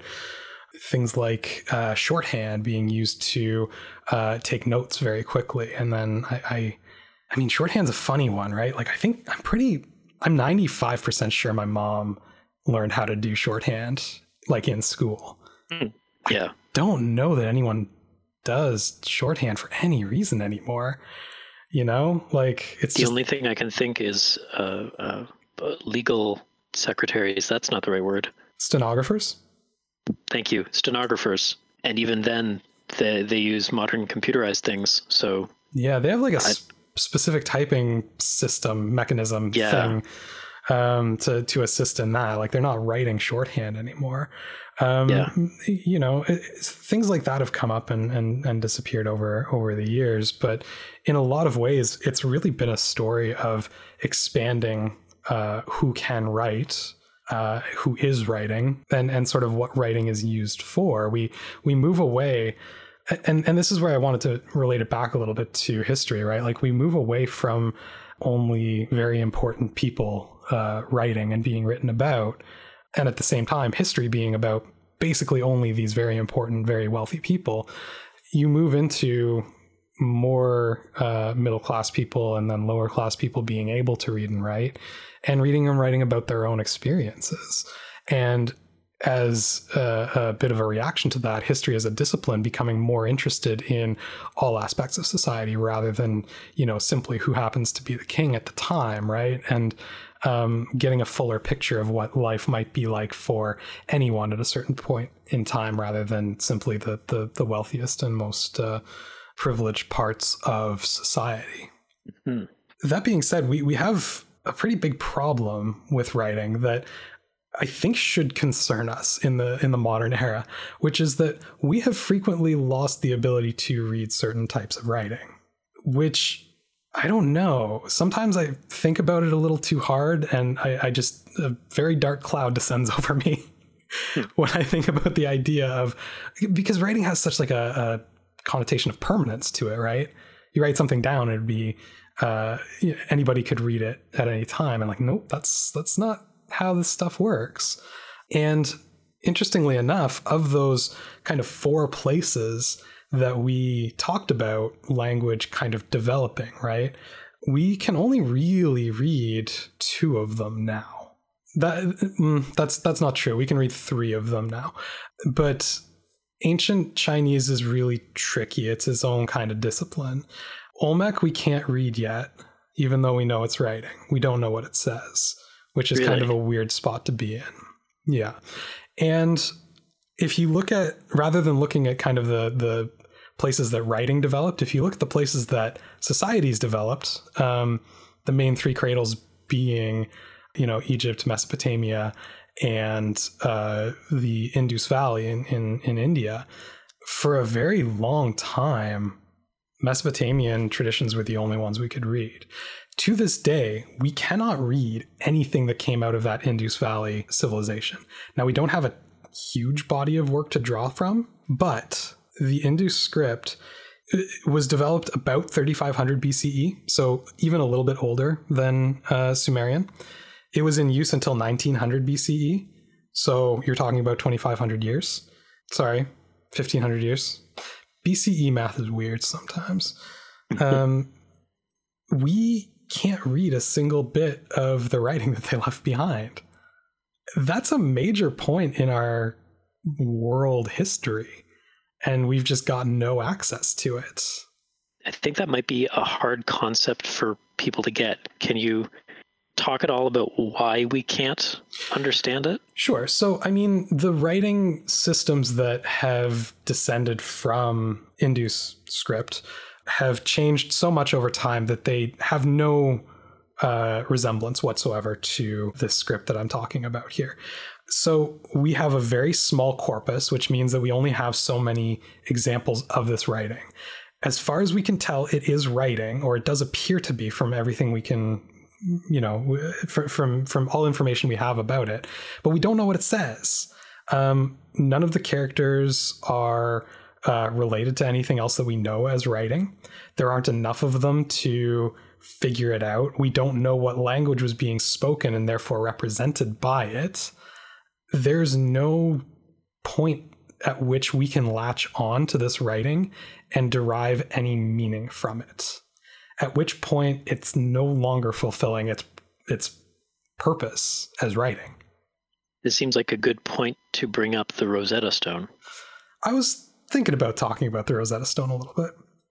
Before I get into the Rosetta Stone, though, I want to point out that while we figured out the Rosetta Stone, well, I mean, we're still kind of figuring out the Rosetta Stone, but while we figured out hieroglyphics, we also couldn't read Sumerian up until about the same point in time in history as the Rosetta Stone.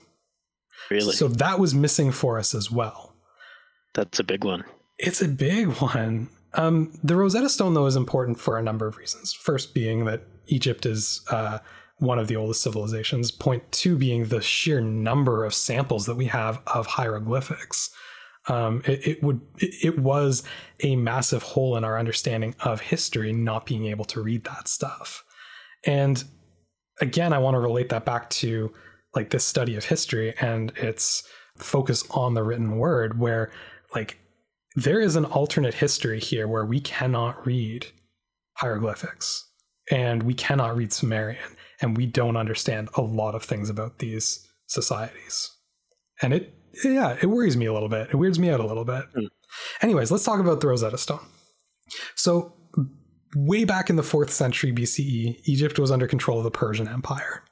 By about 330 BCE, the Persians had been conquered by Alexander the Great, and he split up the Persian Empire and, and basically all of his spoils between uh, seven generals, one of which being uh, a general named Ptolemy, uh, who was given the satrap of Egypt. He established himself as a pharaoh after the death of uh, Alexander the Great, and the Ptolemaic dynasty is a entirely Greek-speaking dynasty of Egyptian pharaohs. So while they ruled Egypt, they spoke Greek this seems like a lot of background, but you'll see where we're going with all of this. How long before this were there pharaohs who were of the the ancient tradition of Egyptian pharaohs who spoke ancient Egyptian? Yeah, I mean, well, I, I mean, the Egyptian language uh, changes quite a bit over over the various dynasties, but uh, essentially that that Persian Empire uh, or that control under the Persian Empire was the last time that uh, ethnically Egyptian pharaohs ruled Egypt. Uh, oh, it was right then. Okay. Yeah, yeah. That's that's kind of the most notable thing about the Ptolemaic dynasty is it's the first time that, and, and I mean, obviously under the Persians, there's you know, there's some reporting back kind of stuff going on, but at least the leaders are still uh, uh, Egyptian. Right one of Ptolemy's descendants, Ptolemy V, uh, when he was uh, first crowned, I suppose, in 196 BCE, it was kind of a turbulent time, and he basically gave a bunch of donations to a bunch of temples to try and uh, secure their support politically. The temples basically installed him as a divine leader, basically proclaimed him as a god. This is super normal in Egyptian politics. Don't worry too much about it. It happened all the time. On the event of this ascendancy, I guess. Uh, the temples commissioned a number of monuments with proclamations about his new godhood. Because of the political situation at the time, uh, declaration was written three ways. One was in hieroglyphics, uh, known as the language of the gods, because this is still they're still using essentially old Egyptian hieroglyphics for religious rites. Now, most Egyptians can't necessarily read hieroglyphics fluently at this point. They're using a different right. type of script called Demotic. Demotic is kind of an everyday writing. They would call it the language of documents, which is a phonetic uh, uh, script derived from hieroglyphics, but very different from hieroglyphics. So, you know, linguists today can relate it back, but it's not, you know, it's not immediately apparent what the relationship is between the two. Okay. And then because the Pharaoh himself is Greek and can't read Egyptian in either form, uh, the proclamation is listed in Greek as well, because uh, you know he wants to read his own declaration, right? Yeah. Um, Ptolemy V has like an unremarkable but very turbulent reign. He lives for another, I think, 20 years or so. It doesn't really matter. His dynasty ends with the death of Cleopatra, uh, Cleopatra VII, if we're being specific, but nobody everybody knows which Cleopatra you're talking about, right? When Cleopatra dies, Egypt becomes a Roman province. With that conversion to a Roman territory, you know, Latin becomes a lot more important. Uh, Demotic begins to be phased out as a writing system. Hieroglyphics start being phased out as a writing system. Um, Demotic kind of transforms into a, a, newer form of writing known as Coptic. Um, mm which is similar but still different enough. Point being that there's there's significant societal and, lang- and linguistic changes at this point in time. In 380 CE, Emperor Theodosius declares Christianity the official uh, religion of Rome, And after 70 years or so of back and forth fighting with the pagans and various concessions to old religions and prohibitions of old religions and a lot of massacres. Uh, in 451 CE, Emperor Marcian decrees the closure of all pagan temples on pain of death uh, across the Roman Empire. So the obvious effect of this is, uh, you know, within Rome, like your your temples to uh, Mars or to Jupiter or whatever are, are being closed down. All the mystery Greek religions are being shut down. But this also extends to uh, the traditional Egyptian religions. Um, all of those temples are closed uh, as a result. The last recorded date or the last dated use, I should say, of hieroglyphics that we know for sure are an inscription made on the 24th of August, 394 CE, praising the Egyptian god Mandulus. Wow. The last, much later than I was aware. Yeah. Oh, no, they're, they're used quite a bit through the, the Roman period yet. The last dated use of Demotic is the 12th of December, 452 CE.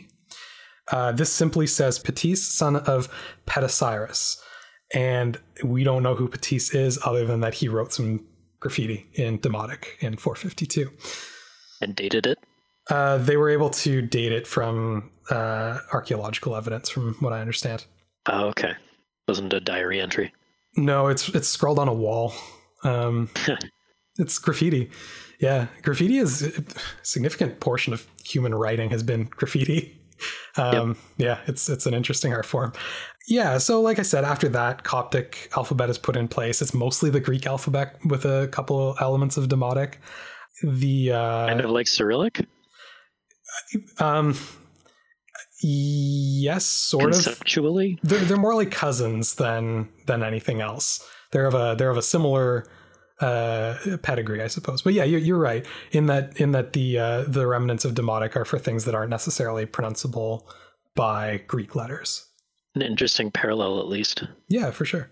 Coptic is spoken basically third century or so onward until the uh, Muslim conquest of of Egypt uh, in 639 to 646 uh, CE. After which uh, Arabic is is spoken by the vast majority of the population. Coptic is still used until relatively recently, actually, for Coptic Christian uh, religious rites, but only in a religious context.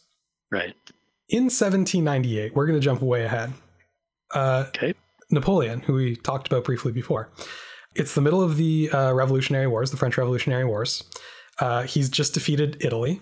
Uh, his commanders say, "Come back to Paris." And uh, Napoleon says, Actually, I think I'm going to go to Egypt. And does so. Naturally. And does so. Uh, there's a bunch of battles there with the British. We don't need to get into the whole story, but this coincides with like a massive rush on uh, Egyptian artifacts. And in and on 15th of July 1799, some French soldiers notice a black uh, stone slab about three foot eight by two foot six, covered in glyphs. This is outside the city of Rashid, which they were calling Rosetta at the time. Mm. They figure, hey, this looks important, but there's still a war going on with the British. In 1801, the stone gets turned over to the British, who take it back to London, make a whole bunch of copies, and send it out to everyone. Because what they notice on this stone is that it's, desi- it's divided into three pieces. At the top are hieroglyphics, exactly like you would find on any other Egyptian monument. They're very familiar with them at this point. Can't read them at all. Have no idea what they're say- they're saying. Uh, at the bottom is ancient Greek, and they're very good at reading ancient Greek because uh, so much uh, biblical text is written in ancient Greek. It's been kept up as something that, honestly, like a lot of people would just learn in the course of a like a liberal education in the 19th yeah. century. So basically, everyone could read it functionally at least. Maybe not well, but they could read it. Especially by this point, because they're all really into fetishizing the classics. Oh, 100%. And then in the middle is this text that they do not know what it is necessarily. And it's very quickly realized that likely what's happening here is that it is the same message written in three different ways. And they're hoping that this is the key to uh, deciphering Egyptian hieroglyphics, which they cannot read. The Greek is uh, completely translated by 1803 by uh, French guy Hubert Pascal Ameilhon. About the same time, there's this Swedish scholar, And he's been working on this weird proto Coptic text that's been turning up on some uh, some papyrus in in Egypt for a while now, trying to figure out what exactly is going on there. He's sent a copy of the the stone and recognizes that it's the exact same text that he's been working on for some time. He starts poking around with it and manages to find a couple of instances where names that he can read in Greek are also in this demotic text. This is this is what he's been working on. He realizes it's it's this interim text. He doesn't really get any further than that, but the fact that he could recognize Greek names written in demotic using you know uh, uh, principles from Coptic text showed that uh, proved that it is exactly the same message three different times. Right. Now, as a sidebar, the messages aren't actually like word for word translations. They're not identical. They're close-ish, which is going to cause some issues for translation. Um, yeah. Eh, but they're they're close enough that they're going to get things started, right? Now, the biggest problem with Demotic uh, that this uh, Swedish scholar, uh, Johan da- David uh, Åkerblad, uh, the biggest problem that he's run into with Demotic is that he's assuming that it's an alphabet, which it's not. It is a combination of ideographic and phonetic. And it turns out that uh, ancient Egyptian hieroglyphics are written in a very similar uh, sense. There's about a thousand characters. A number of them are ideographic. They're they're complete words or uh, representations of concepts, and then you have modifiers coming after them. But yeah, that that kind of slows him down. He doesn't really get any further. But at this point in the early 19th century, this Rosetta Stone is like circulating throughout Europe. Every single classical uh, scholar is taking a look at it, trying to figure out what's going on. They also kind of want the glory of being the one to crack hieroglyphics. Yeah. In 1811, Silvestre de Sacy, uh, who is uh, an Orientalist scholar, had a discussion with a with a Chinese student about uh, you know Chinese language uh, uh, um, or written language principles, and was thinking about the stone and realized that foreign names might be listed in hieroglyphics phonetically rather than symbolically, similar yeah. to the way that you know modern Chinese would list uh, non-Chinese words phonetically using uh, Chinese uh, characters. It's a bit of a breakthrough uh, he also combines this with an earlier theory dating to before the Rosetta Stone that proper names in hieroglyphics are contained in cartouches. Um, you've likely seen this in uh, hieroglyphics before. There's sort of a, an oblong box, like with rounded corners, around names when it's written in hieroglyphics. Um, okay. And they weren't sure of that, but um, Sacy starts looking for instances of cartouches in the hieroglyphic uh, section and trying to relate it to the names in the Greek section because there are a number of proper Greek names in the uh, in, in, the uh, Greek section. He corresponds with a scholar named Thomas Young from the Royal Society in London, and Young manages to finally find the name Ptolemy written in the hieroglyphics in a cartouche. Okay notices awfully lucky that they right? specifically put boxes around the names. Right. So he notices some similarities, similarities in construction to demotic, specifically that combination of syllabi, uh, uh, syllables and uh, ideograms, and goes to work on that. He again corresponds with other uh, scholars. They get to work deciphering demotic and get a pretty good handle on it. Uh, another French scholar, uh, Jean Francois Champollion, in 1814, finally manages to construct an alphabet out of phonetic hieroglyphs. He's about half right, which is pretty good, all things considered. Yeah. He also manages to confirm the foundations of grammar within written hieroglyphics and uses the information that he's pulled together to start confirming against other examples of hieroglyphics, either on monuments or on recovered papyri. And things just kind of progress from there. There isn't really like an aha moment where they just like crack the case and now they can read every hieroglyphic. That never quite comes. However, in fits and starts over the past 200 years, we have gotten progressively better and better at reading hieroglyphics and a more and more clear understanding of not only what they say in terms of like meaning, but also how to read them aloud, what the Egyptian language sounds like. Because of instances like the name boxes? That's right. So you can find the name Ptolemy and how it's written out in phonetic hieroglyphs. You can find the name Cleopatra. Uh, they found the name Cleopatra on another monument and how it's written out in phonetic hieroglyphs. And you can take that and uh, extrapolate from there. All of this right. because some French soldiers dug a big black rock out of the ground and said, hey, looks this, this looks important. Yeah, and in this case, didn't destroy it. We are now able to read inscriptions back to 3200 BCE because these guys dug the right rock out. Wow and it's it's insane. I mean, it's not as though there weren't any other efforts at trying to read it uh, beforehand. They just weren't getting anywhere because they had really nothing to go off of. Um, same yeah. with Demotic; they were making progress on Demotic, but it wasn't really uh, working out very well because they didn't have anything to compare it to. Now, Demotic likely would have come along because of the uh, comparisons to Coptic eventually, but the yeah. stone really hurried things along. These uh, discoveries in uh, hieroglyphs also allowed uh, scholars working at the same time on uh, cuneiform to confirm a number of uh, breakthroughs with that writing system because they found instances of names written in both cuneiform and hieroglyphics. Huh. Uh, Xerxes being a, a, a prominent one. Okay. So this rock basically allowed us to read the uh, foundational writing systems of two ancient civilizations and it is wildly lucky. It is wildly lucky. We have no right to be able to do this. No. And then it became the basis for late 90s computer translation software. People are still using that one, man. I don't know why, but um, yeah, I mean, the, the, Rosetta Stone as a as a as a um, as a key to uh, uh, understanding across boundaries is is definitely a cultural touchstone at this point. But what they actually managed to do off of it is wild. Um, I'm reminded of other things like like E equals MC squared.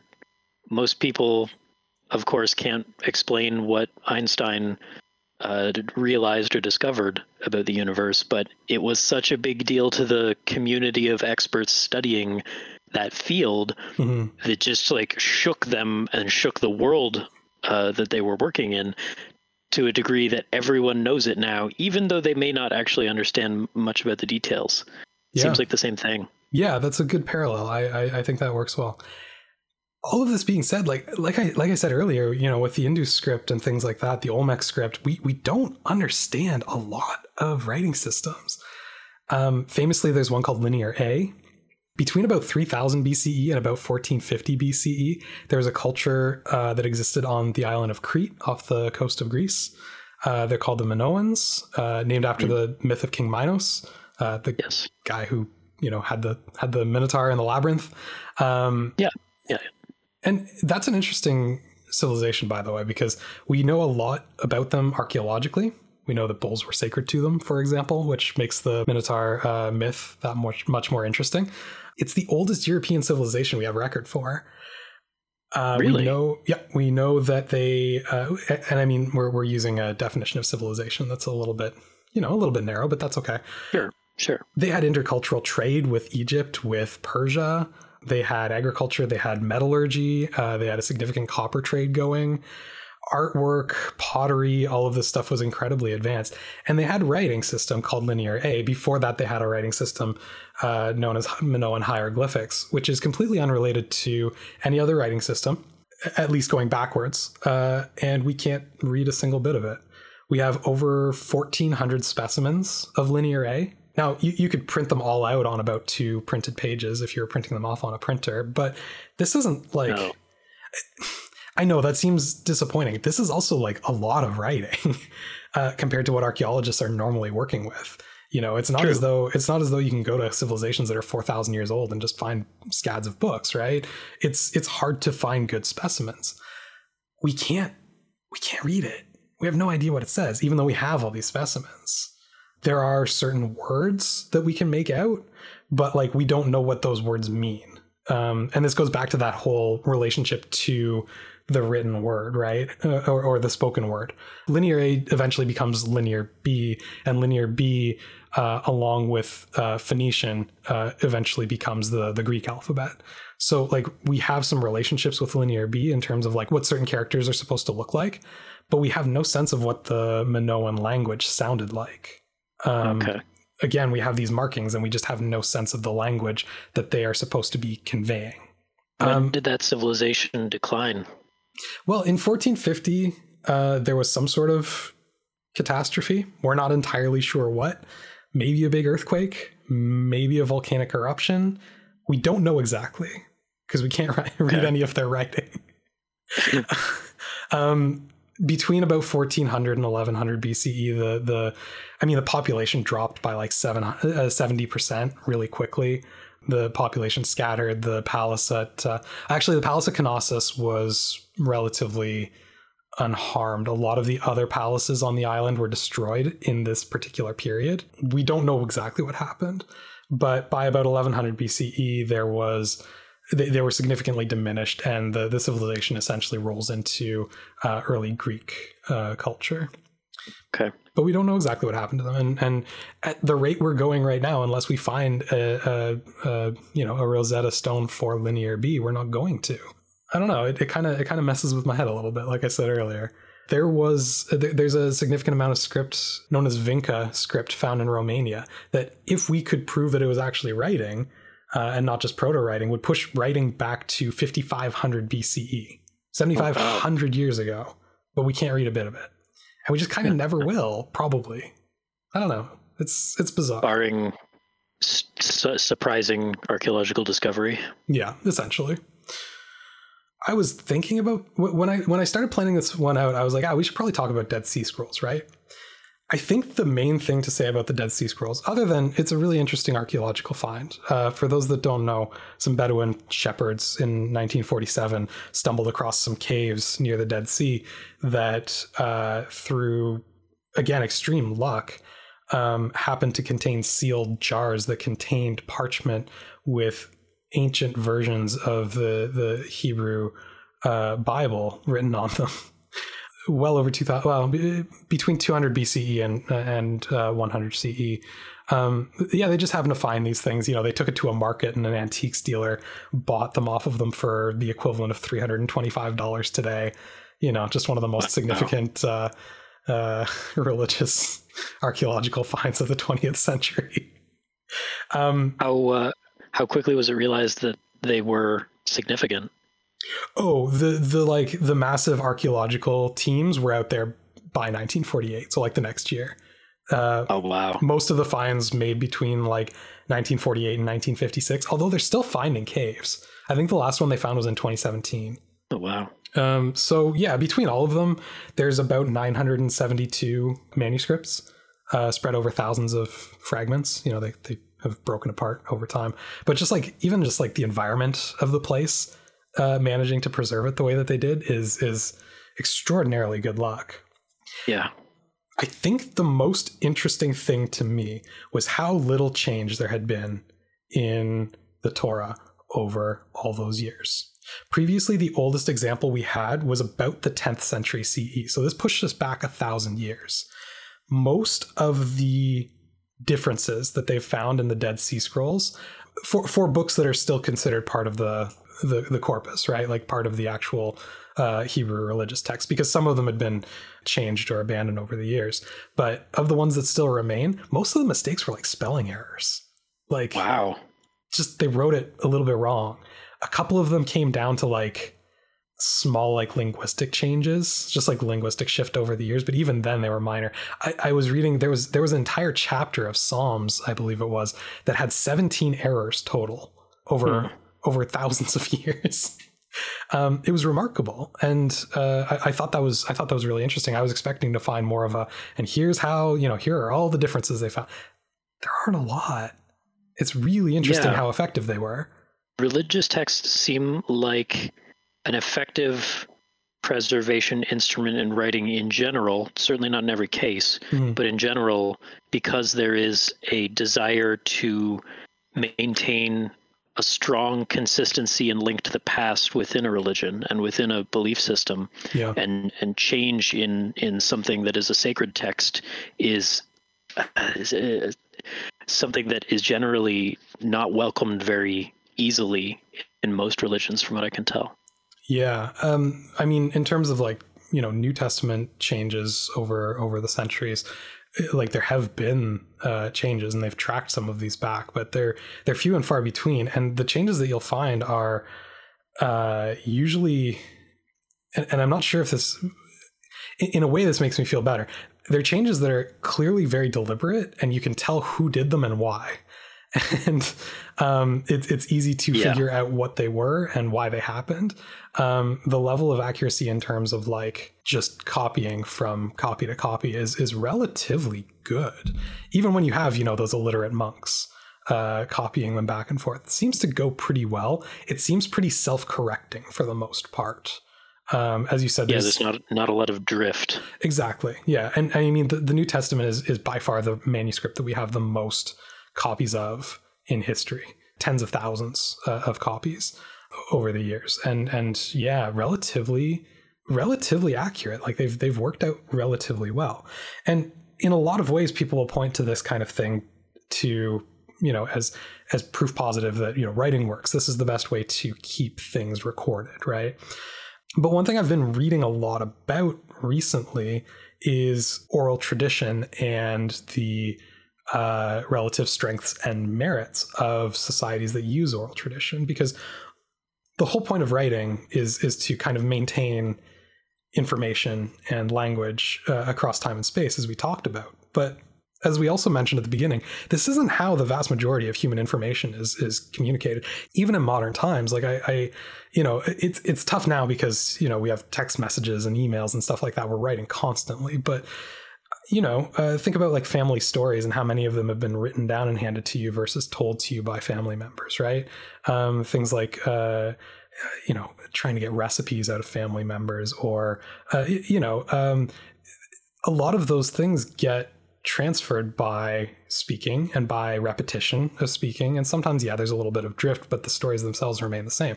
Um, and and usually core elements of them stay the same. And uh, you know at first i think there's a, a tendency to go like ah oral transmission like there's too much there's too much uh, room for error there right like a lot of times it gets com- uh, compared to like a game of, of telephone like the kids game yep the problem with that comparison is that like telephone is kind of intentionally obtuse, right? Like it's it's sort of designed like the the point of the game is for there to be errors and then it's funny, right?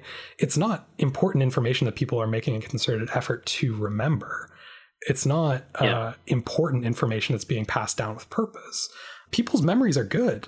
People's memories of things that have happened to them are good, and people's memories of important things are are relatively good. Now, people are bad at forming short-term memories. If we're talking about, you know, a crime just happened and can you give me a description of the subject, people's memories are atrocious at that. But societies with oral traditions have developed uh, mnemonic systems to pass down knowledge with virtually no drift, very similar to the way that we're talking about with these religious texts. A lot of uh, important teachings are transmitted with uh, rhymes. A lot of them are spoken with multiple pe- people together so that they're helping each other remember what happened. Uh, a lot of them are done collaboratively with other people, building on top of each other to make sure that it goes the same direction. Even like rhyming schemes that are built into them. So uh, so that if you miss a word, you immediately know that something was missed because now the rhyme is off uh, or the meter is Right. off. Uh, these are all things that oral tradition societies have adopted to help keep information accurate. And this is very different from like oral history, where you like, you know, you get that school project to go and like, you know, and ask a grandparent what the depression was like or whatever. That's Mm. that's not really a problem with history. Like that's that's very well accepted. Oral tradition is is struggling to find much acceptance among historians. That being said, like you know, I'm, I'm speaking in very general terms in terms of accuracy. So to give you an idea of, of the type of accuracy that we're talking about here, there's a uh, there's a band of uh, Aboriginal people in Australia that have oral traditions saying that when they were first, uh, you know, when they first came to the island, there were a series of uh, volcanic explosions. They're fairly certain that these stories are linked to explosions that occurred between 34 and 40,000 years ago that they have archaeological evidence for. And these are passed down in oh. their stories. Yeah. Wow. Like we're not we're not talking about a little bit here. These the, the, the relationship between societies that have no writing and their oral traditions is very different than the way that we think about writing here because part of that relationship between writing and history is rooted in the enlightenment in in Europe right? And another significant aspect of the enlightenment in Europe that doesn't always get enough attention is that there's a significant number of ideas within the Enlightenment, specifically regarding relationships between culture, uh, economic systems, things like that, that are responses to Europe's contact with the New World in really kind of gross ways when you get to the heart of it. Yeah. For example, the relationship between land ownership and written records, right? there are a lot of mm. instances of Europeans claiming ownership over land in North America, a continent where there was no written system uh, before uh, European contact. There are land claims that are made basically on the basis of no one had a claim to this land before because nothing was on paper. Um, yeah. That's bad. That's really bad it's it's it but it, but it sets up that dichotomy I was talking about between civilized and uncivilized, written and unwritten, right? There's this argument yeah. being made that these aren't people sometimes period these aren't people at all uh, sometimes that these aren't the yeah. same caliber of people that they don't deserve uh, the responsibility of owning territory because they haven't developed writing which is again we're, we're talking about a, a technology that yeah while it's been instrumental to um, many other types of development also isn't necessarily eh, you know if you can find other ways around it there are other ways of con- uh, communicating uh, ideas over space and time right? And to use that to remove people from their own land is is ooh, that's insidious. I don't like that at all. In 1997 there was a uh, legal case in british columbia in canada between the province of British Columbia and the Delgamuukw people. British Columbia has a really interesting situation with uh, with Indigenous land rights in that uh, even the very questionable treaty system that covers most of Canada uh, doesn't exist in British Columbia. It is truly unceded territory. There's no real question about it. Uh, the province was still asserting ownership over Delgamuukw uh, land, and basically the courts challenged the Delgamuukw people to come up with some sort of written proof that they owned it. Not having any, uh, the Delgamuukw sent elders to court where they told stories of their ownership of the land. In that society, storytelling isn't just about the people telling it, but you would tell stories in certain places, linking the stories to physical locations. They told those stories in court. And after significant court battle, uh, it was actually uh, accepted in 1997 that uh, oral tradition in absentia of written proof could be admissible in Canadian court. It was a massive breakthrough for Indigenous people in Canada.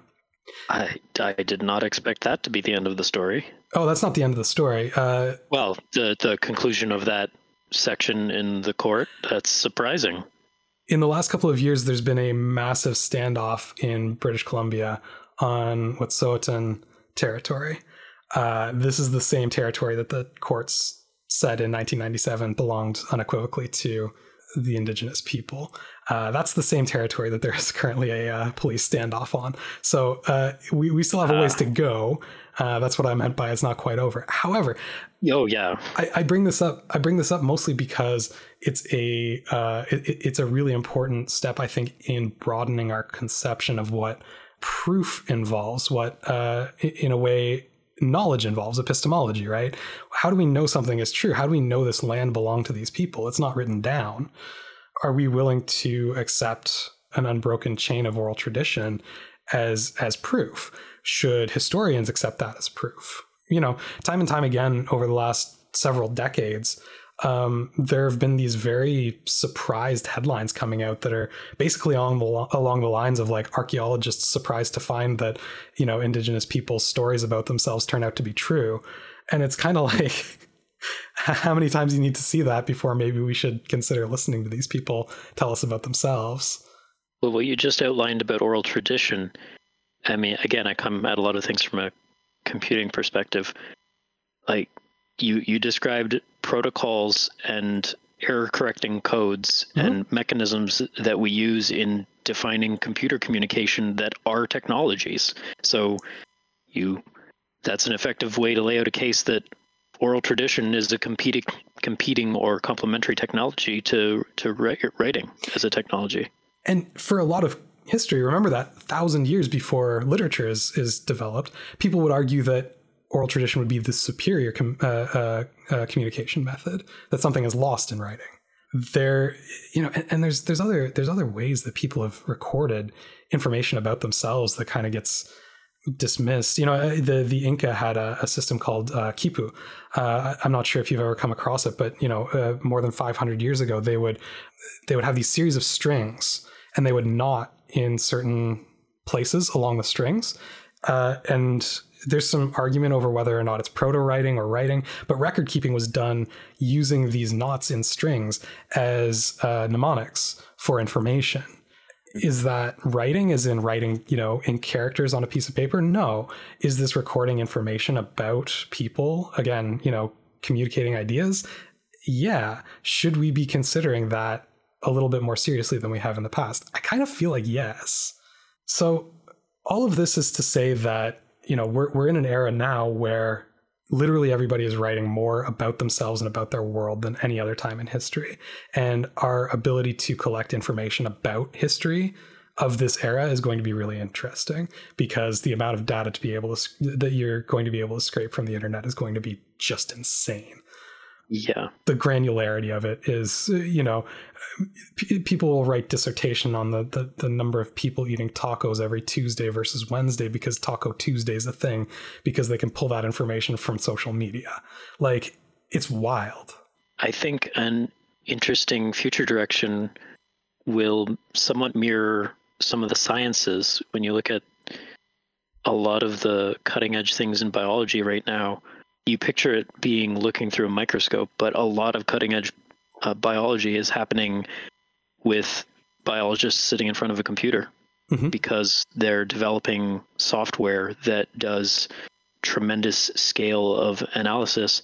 I can see future historians doing the same thing for this era where it's too much data for an historian to be looking through themselves so they are developing software that does the analysis for them and brings things to the forefront that they can then analyze. Yeah, it's already happening in sociology. It won't be long for history too.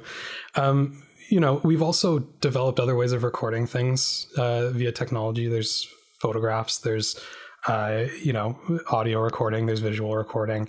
Those are all ways of of you know leaving things for posterity as well. Those are all perfectly admissible as you know historical record. But again, that's more and more available to each one of us at any given time. Anytime after, you know, 2010 or so, we all have a pretty decent camera on us at all time, recording device on us at all time. We all have the ability to see playback all the time. Um, it's it's a little scary to be honest with you. Um, but what it's done to history is like broaden the idea of who history is about, right?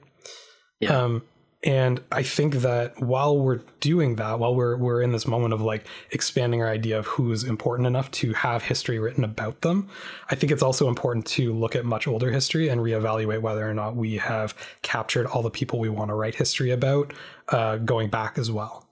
Because uh, just because it has been done uh, extensively at this point doesn't mean that it couldn't be uh, in the future.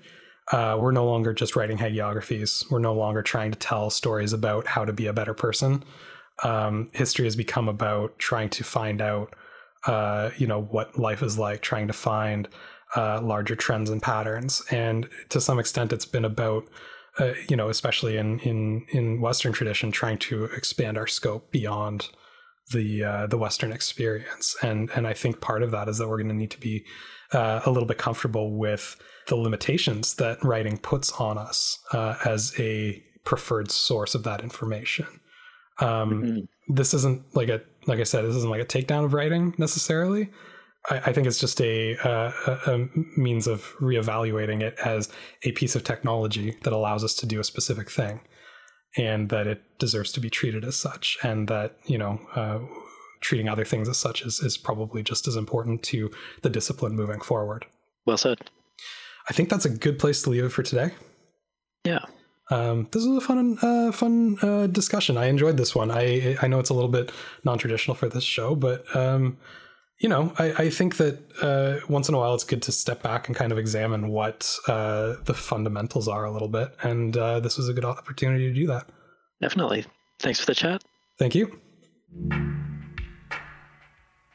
The technology of writing has been one of the most important and transformative innovations in human history, and it has allowed the transfer of information at an exponential rate. It will always form the core of the discipline of history, but as with other technologies, it doesn't exist in a vacuum.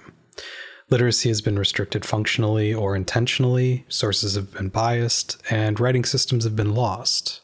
As with so many of our core tools, writing deserves careful consideration. Since HI101's format can lead to some factual errors, I encourage you to visit hi101.ca and check out the corrections I post there for each episode. For example, in this episode, I say that the space is invented in about the 6th century CE. That's partially true. Uh, it's somewhere between the 6th and 8th centuries, we're not entirely sure, but it's also only part of the story. Earlier scripts used other types of word dividers for convenience, dots or dashes, uh, it was actually the invention of the vowel in Greek writing that caused something called continuous writing to come into fashion. That correction and more are on the site. If there are any errors I've missed there, please let me know so I can add them. You can also reach me on Facebook at facebook.com slash hi101podcast, on Twitter at hi101podcast, or by email at contact at hi101.ca.